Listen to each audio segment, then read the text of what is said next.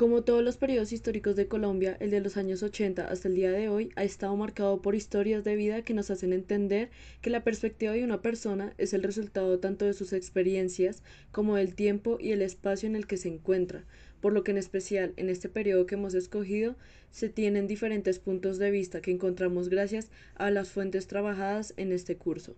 Vamos a hablar sobre Margot Pizarro. Ella es hija de varios militares empezando por su papá, el coronel Eduardo Leo Gómez Leiva. Ella se casa con uno, el almirante Juan Antonio Pizarro, quien muere en 1982 debido a un cáncer de próstata. Durante su tiempo de esposos tuvieron cuatro hijos, Hernando, Juan Eduardo, Carlos y Nina. Los últimos tres se vieron involucrados en grupos guerrilleros, todo lo contrario a lo que fue su padre. Su padre siempre fue una persona muy respetuosa y con muchos valores desde que juró lealtad a su país, y siempre intentó infundarles estos valores a sus hijos, y lo logró, debido a que él siempre intentó que ellos buscaran un bienestar, siempre intentó que ellos buscaran sus sueños y que lucharan por ellos. Sin embargo, sus hijos vieron otra visión del mundo de la que Johnny tenía. En especial su hijo Carlos, quien fue guerrillero y político colombiano, el máximo comandante del grupo guerrillero M-19. La historia de Margot nos cuenta cómo durante su matrimonio ella tuvo que estar en constantes viajes durante bastante tiempo debido al cargo que tenía su esposo. Tuvo que trasladarse de un lugar a otro y cuando llegó el momento de que sus hijos formaran parte de los grupos guerrilleros, pese a la enfermedad de su esposo y a lo que pasaban en las noticias sobre sus hijos, ella siempre estuvo al pendiente de ellos y preocupada de ellos.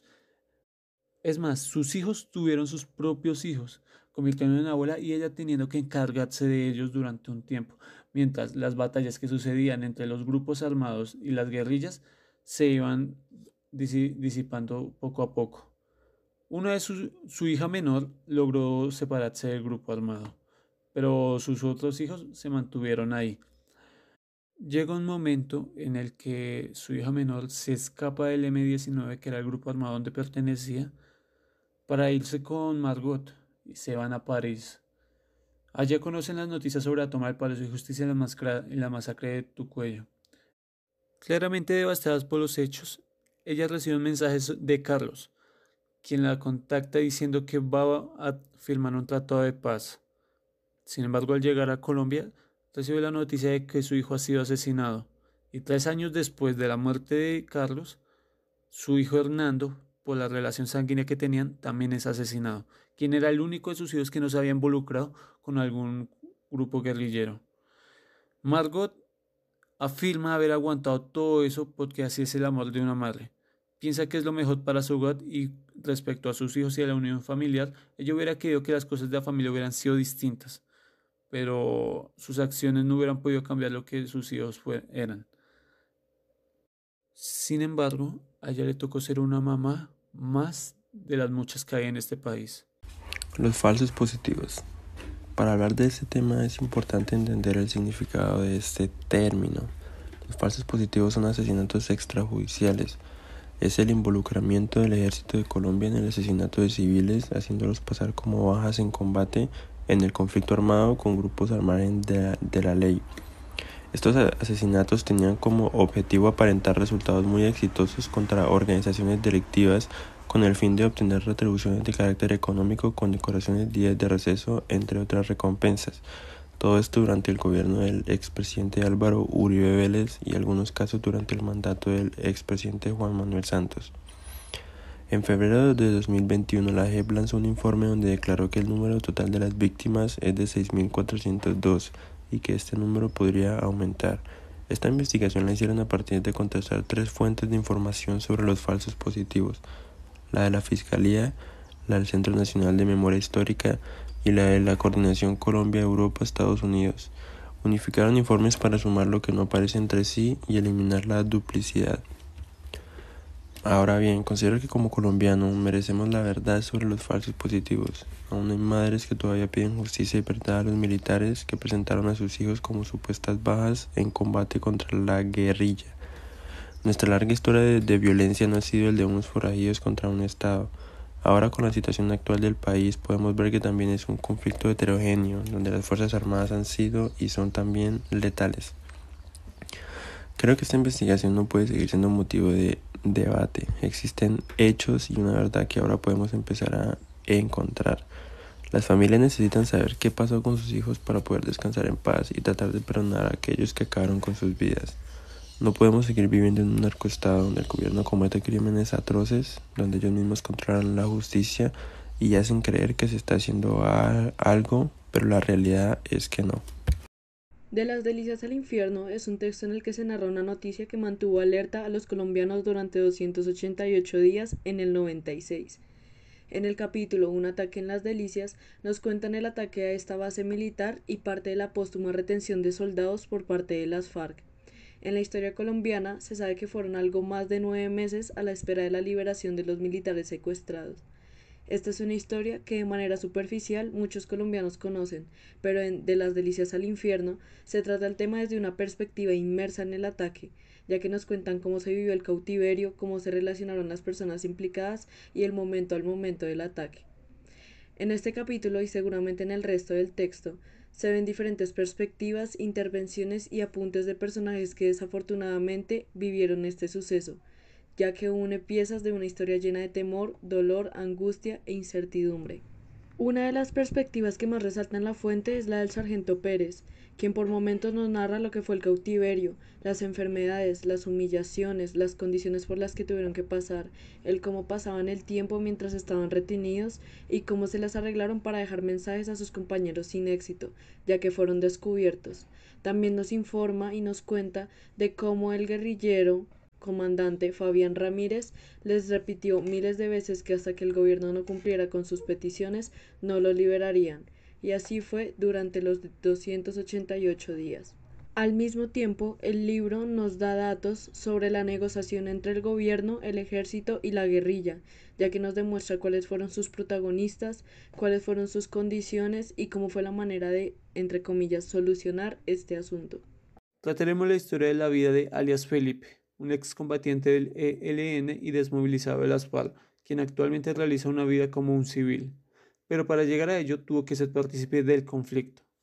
Desde pequeño vive en la violencia desde las entrañas de su hogar, gracias al maltrato que su padre le daba a su madre y a sus propios hijos.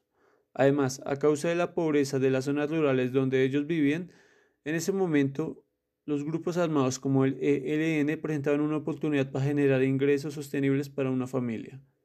En esos momentos, el ELN era un grupo poco definido cuando se trataba de un tópico o una meta concisa para el grupo. A causa de esto no podían formar soldados sin un horizonte definido, por lo que la reclusión no era forzada, más bien se podía ver como un trabajo más. De la misma forma también se podría abandonar el grupo a aquellos que ya hayan servido a este un, este un tiempo adecuado. Felipe mantiene su familia desde 1992 donde el ELN le daba trabajos varios, pero solo cinco años después logra formar parte de las filas de este grupo armado. Claramente, este realiza trabajos más, más arduos como participar en los combates violentos que este presentaba con, otras, con otros grupos armados. Esto solo hasta el momento en que su padre se convierte en mirada del grupo, sin importar todo el apoyo que el, que el ELN recibió por parte de Felipe, este le da la espalda a él por lo cual él decide tomar la decisión de abandonar y unirse poco después al grupo de las FARC. En ese momento, las FARC eran de los grupos líderes los cuales forzaban el reclutamiento y nadie podría abandonar sus filas una vez estuviera dentro. Felipe entra, puesto que es la misma forma de trabajar que él venía haciendo desde que, desde que formó parte del grupo del ELN. De esta manera puede mantener a su familia. Además, es lo único que supo hacer desde joven. Sus trabajos eran combatir, cuidar a secuestrados, esconder caretas y más. Pero tiempo después, él ve como uno de sus compañeros muere y recuerda sus últimas palabras con orgullo, ya que éste le dice que pueda vivir una vida lejos de las armas, lo cual lo lleva a tomar la decisión de desertar del grupo para comenzar a llevar una vida como civil en la sociedad. Así como la historia de alias Felipe Muchos otros combatientes quienes participaron en los grupos armados para luchar contra el Estado alrededor de 1980 hasta la actualidad nos dan un nuevo horizonte. Podemos ver cómo ellos crecen con violencia y tienen que adaptarse a la situación de la zona y de su tiempo. momentos en los que la pobreza de las zonas rurales, zonas que fueron abandonadas gracias al crecimiento continuo de las metrópolis, gracias al movimiento económico, son zonas de batallas para los grupos armados.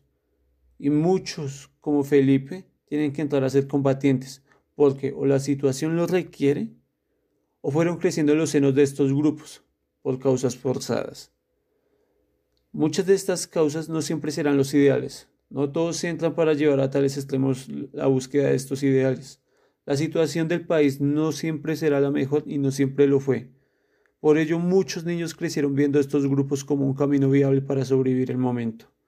Por eso es importante ver cuáles son las causas que llevan a los civiles a poder ingresar a estos grupos armados, para no solo poder saber las razones por las que se formaron, sino para poder evitar una futura replegación de estos ideales. Algo que podemos apreciar en cada una de las fuentes es la diversidad de roles de un mismo problema, el conflicto en Colombia, donde encontramos historias de vida desde dentro y fuera del conflicto, desde el punto de vista de lo que llega a vivir la madre de personas pertenecientes a la guerrilla, hasta la vida de una persona que ha vivido el mismo instante en el que ocurre un ataque o batalla entre el ejército y la guerrilla. Desde mi punto de vista, creo que esto es importante, ya que se nos invita a conocer realmente las causas y consecuencias del conflicto que vivimos en nuestro país, llevándonos a ver y analizar estos acontecimientos con pensamiento crítico y empatía. Este curso nos ha ayudado a entender el conflicto colombiano desde sus raíces, a los diferentes actores involucrados y por qué se han originado estas luchas en las distintas épocas durante la historia. Para esto, el material del curso fue de gran ayuda como lecturas, documentales, películas, etc. Pero también nos permitió compartir nuestras historias de vida, quizás de nuestros abuelos, padres y tíos.